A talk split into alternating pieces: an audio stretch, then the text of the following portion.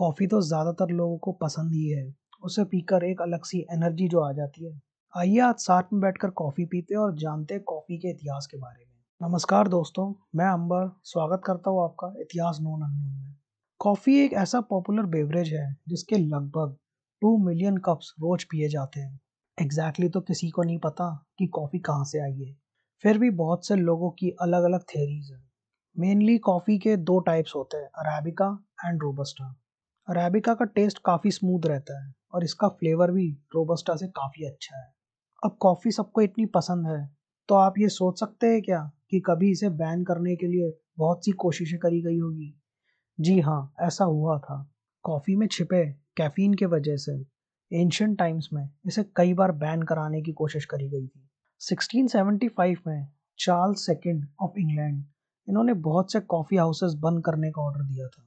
लेकिन जनता के आगे किसकी चली है? पब्लिक प्रेशर की वजह से ये ऑर्डर कभी लागू ही नहीं हो पाया और राजा को इसे वापस लेना पड़ा।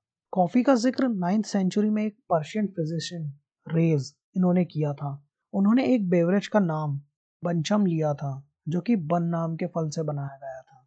इथोपिया में बन कॉफ़ी बेरी को कहा जाता है। एक और कहानी है कॉफ़ी की खोज को लेकर। एक जवान इथोपियन चरवाहा था, कल्दी नाम का।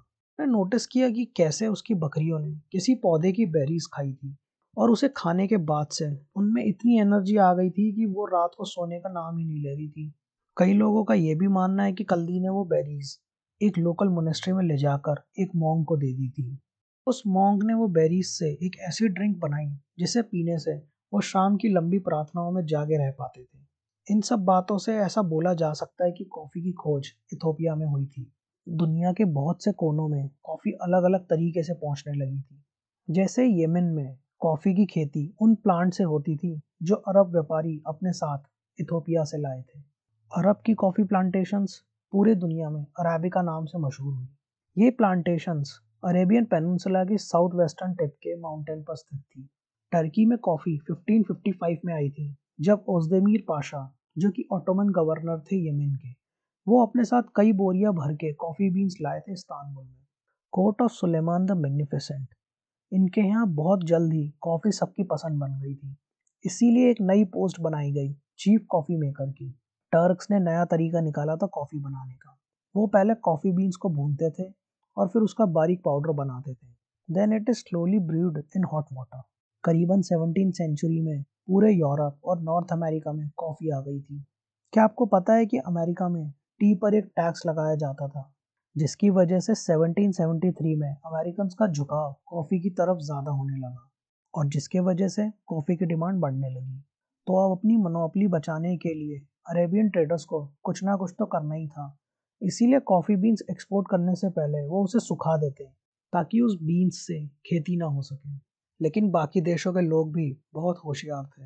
डच फ्रेंच पोर्टुगीज इन्होंने तरीका ढूंढ लिया जिससे वो कॉफ़ी प्लांट्स को हासिल करते थे और फिर उन्हें अपनी कई कॉलोनीज जो कि साउथ ईस्ट एशिया कैरेबियन और ब्राज़ील यहाँ स्थित थी, वहाँ खेती करने के लिए भेज देते थे। एटीन थर्टीज़ में कॉफ़ी ब्राज़ील की एक मोस्ट इंपॉर्टेंट एक्सपोर्ट कमोडिटी बन गई थी और आने वाले कुछ सालों में तो Brazil world's largest coffee producer बन गई थी और आज भी ब्राज़ील के पोजीशन बरकरार है।